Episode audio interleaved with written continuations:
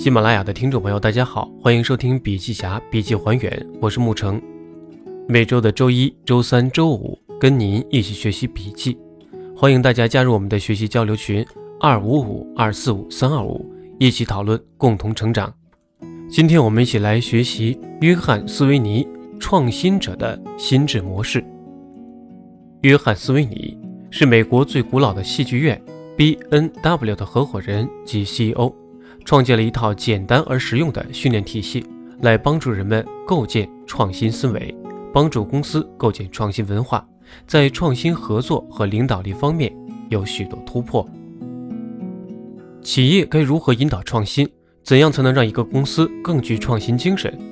怎样才能让自己成为一个拥有创新精神的人？日常生活中的创新行为方式有哪些？探索精神的内涵是什么？一。行为创新的重要性，创新是由人本身和他们潜在的思维模式或思维倾向，以及由这种思维模式产生的日常活动和习惯或行为构成的。这几个要素结合起来，再加上相应的运行机制、奖励和惩罚措施、社会环境以及不成文的规定，就可以得到一个集混沌和秩序为一体、完美而又复杂的创新体系了。行为才是决定创新活动的关键。如果不能有效地引导和处理日常行为，就算制定策略再好，创新计划也注定会失败。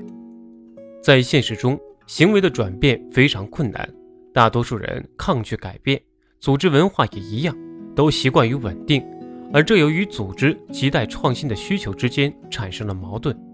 管理文化中最重要的几个因素：效率、精益、速度和质量。都和创新文化相冲突。创新文化要求的是一个能不断通过实践和试错获得经验的空间，还需要有通过探索来建立未知联系的时间。二、实践的艺术和背后的科学。一、实践背后的科学。所有认知行为的方式转变，都开始于自我意识的增强，开始于认识到自己某种已经形成习惯或固定的思考模式。即兴艺术是一种提升自我意识的绝佳工具，参与者在其中可以自由地释放个人感情，也可以通过对反应能力的控制降低反应速度，并在面对压力时选择不同的反应方式，从而把焦虑和迷惑等负面情绪转化为具有创新性的积极的能量。在进行创作和表演过程中，大脑中关于自我审查功能就被屏蔽了。而和自我表达相关联的区域，则是开始发挥作用。即兴艺术最关键的特征：协作性和未知性的主要表现，结果的不可预知性，随时都可能出现意外的偶然性，影响的联动性。二、实践的重要性。如何与他人合作？如何在一个团队中发挥好自己的作用？以及如何有效的沟通协作？是创新活动成功的关键。只要每天坚持做一点点，改变某方面的行为，就可以改变习惯。有时候需要在尽量兼顾所有前提下，每星期着重做好某一条。本多教会的核心实践，而不是追求完美。要学会以新的方式开始。本多会是山口组一样的，在日本兴起比较早的黑社会组织。其主要活动范围主要以神户兵库为中心，以关西为主要场地，是战后与山口组、朋友会、道川会三大黑社会组织并称的黑社会集团。每个人都在属于自己的那片天地里工作，所以关键就在于实践。你只要坚持去做就够了。如果你能在非常自信的情况下坚持做下去，这种信仰就会自然而然的。融入到你的生活方式中，不一定非要每天都做，只需要保证一个长期的持续性的过程就可以了。但每天早上醒来，你都要重新开始，因为不论你在做的是怎样的工作，每天都要以全新的姿态把它做得更好。实践的重要性，如果你不做，任何改变都不会发生。三，克服恐惧心态。恐惧心理会把很多东西夸大，会让很多困难看起来似乎无法攻克。焦虑的人更缺乏自信，也会更依赖他人的意见和缺乏主见，而且他们也无法甄别他人给出的意见是否适合自己，也很难找出问题的核心。对负面评价和看法的恐惧心理，还会阻碍员工之间的自由、正常的沟通和交流。由于在意别人的眼光，害怕别人会对自己产生不好的印象，害怕影响和同事之间的关系，所以很多想法和意见都不愿提起。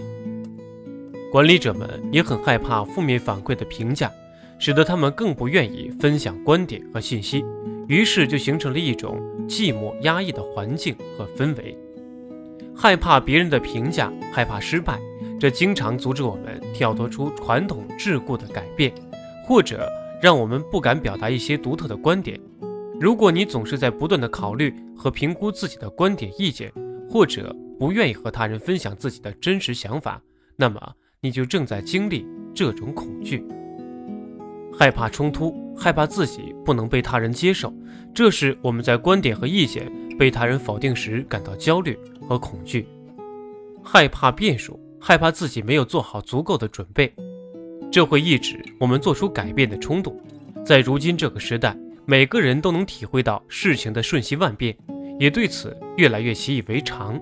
但是，仍然有很多人习惯不停地罗列清单、制定计划，想要试图控制各种变化，让一切整整齐齐、按部就班。害怕犯错，害怕自己做得不够好，这会让我们过分地苛求完美，做事情容易瞻前顾后，有太多顾虑。总是在不断的做准备，生怕出一点问题。可靠性和一贯性确实最轻松舒服，但是也容易让人变得盲目。四，剖析探索精神。当我们发挥探索精神时，需要基于下面几个比较有利的假设：错误是灵感的来源，是学习的途径；变化是一种推动力，而不是障碍；各种观点和坦诚的意见。都是有价值的，我们应该倾听和了解，不应该随意批判。我们都有创造、改变、影响他人的力量。想要做一件事情，不要等到收集所有信息之后再开始。如果将探索精神投入到实践，我们会变得更自信、更机敏，有更强的好奇心、求知欲和责任心，并且更加真实、坦诚。自信心。来源于风险和所谓失败之间的一种健康关系。错误是不可能完全避免的，只有那些专注于不断学习和进步、不断向目标努力、不轻言放弃的人，才有可能在一定程度上减少错误。机敏性，把遇到的变数当作帮助自己走上新台阶的推力，和为自己带来无限可能的机会，那么你就会抛弃那种面对变化。觉得自己无能为力的想法，把人生中遇到的不一样的境况当成一种新的信息，不急着对它做出定论，而是对其进行分析，看看它是否能帮助自己实现进一步的变化，不把变化看成障碍或者死胡同。好奇心基于思维的开阔度，它是一种想要获得更广泛信息、观点和经验的欲望。好奇心。不是一种被动的欲望，它是一种主动的、进取的、探究性的、用之不尽的学习、发现和实践的欲望。责任心来自于更有效率的方式解决矛盾，创造更好的结果的能力。不同的观点和意见会产生摩擦，但不一定非得互相贬低，也不一定都是消极负面的。真实，对墨守成规的拒绝。对观点、价值理念和意见的多样性、大胆性的肯定，探索思维等于创新活动的基础。出色的创新者能够使用绝佳的创新工具，对观点的构思、建模、寻找不同的差异，也有特殊的技巧，而且乐于接受各种奇特的、当前还没有被广泛接受的观念和假设。同时运用工具组合、技能组合以及思维模式这三种重要元素，带来杠杆式的优势。做事一定要有目的性，还要持续性的投入时间和精力，并且为了实现目标，要树立正确的思想观念。同理心是探索思维模式的一个重要部分。如果不是从人的角度出发，那么这个世界上的信息和事物将没有任何价值。有些事情做起来会更容易，有些事情做起来则更困难，但是总有更好的解决方法。我们在创新活动中遇到最大的敌人就是这种思维模式，更倾向关注已知的、处于自己舒适区的熟悉的事物。当我们正在处理问题或者进行任务，需要我们发挥创造力时，我们就必须离开舒适区。不再依赖快速已知的一般处理方式。如果不坚持不断的练习，并长期保持自己探索心态，我们的心态将很有可能被强制性的逐渐转化为恐惧。跳出舒适区，选择不舒适。我们的确可以通过练习来增加对不舒适感觉的适应程度。你只需做一些能够缓慢的、逐渐的，但是持续性的引导你适应不安。不舒服感觉的事情就好了。帮助人们提高不适感的适应性最有效的方法之一，也是你可能最先尝试的方法，就是为他人服务。如果你给予他人肯定，那么他人也会同样的方式回报你。如果我们不对别人的观点妄加评判，那么我们不可能再对自己的想法和念头过于苛刻了。当你将某种行为变成生活中的习惯之后，比如帮助和服务他人，这种行为的持续性效果就会呈现出来。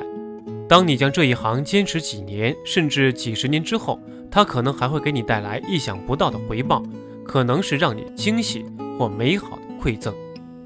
如果对工作中的某些变数难以适应，或者多一些新观念难以接受，那么把注意力从自己的事情转向帮助别人，应该会有很好的效果。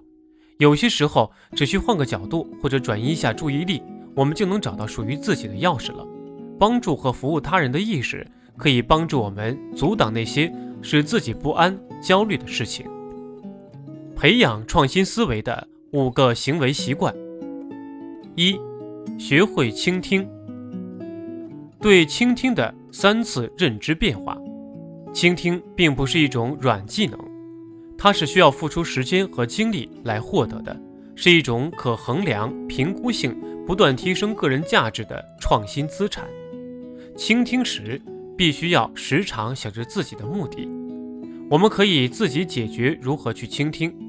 在倾听他人的谈话时，可以使用带有目的性、策略性的方法来获取、整合和处理有价值的信息。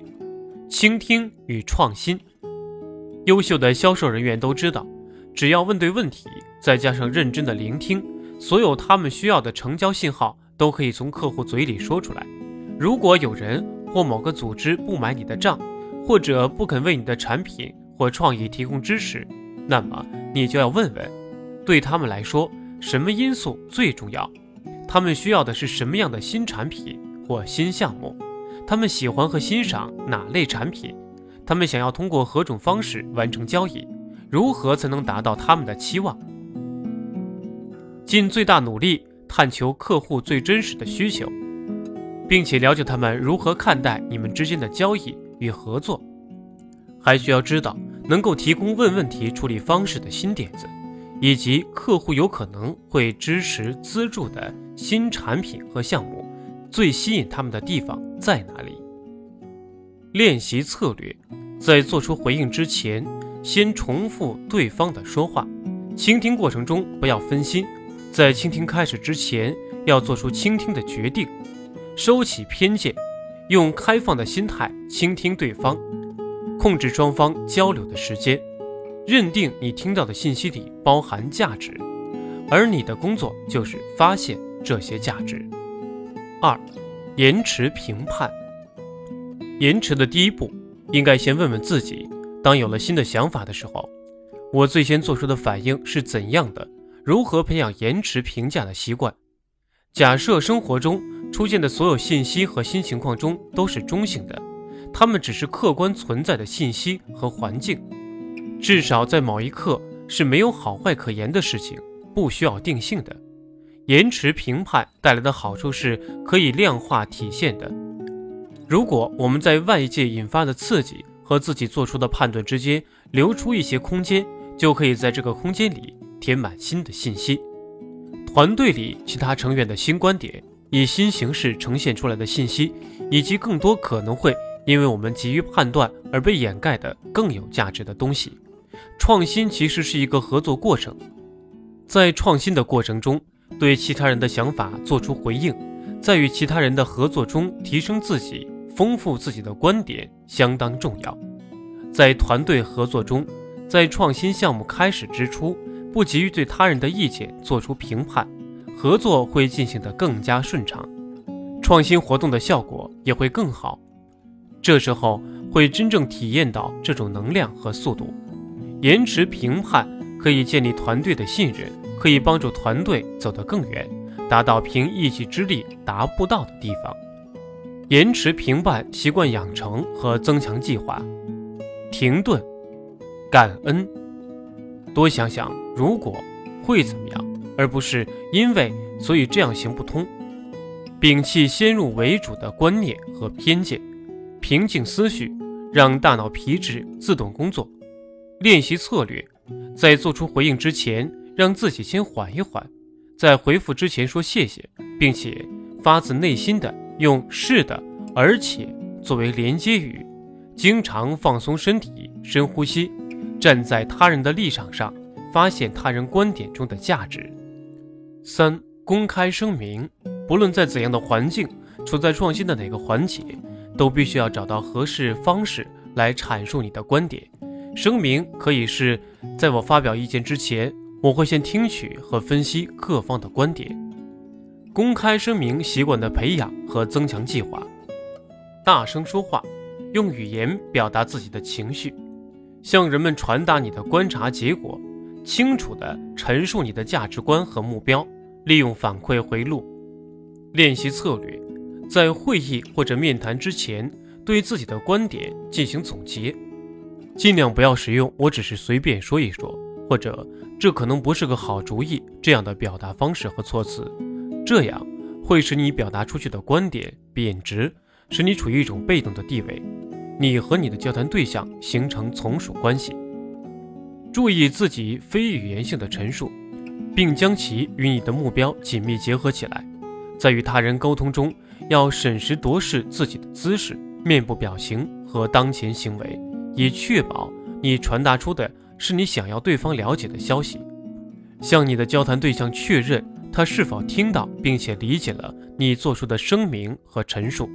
对自己做出的每一次宣言和声明以及传输方式进行评估，确保你在陈述观点的时候没有加入一些本意不想传达的信息。四、重构观点。虽然不能改变现实，但我们永远都可以主动选择以不一样的角度来看待问题。这就是重构过程中。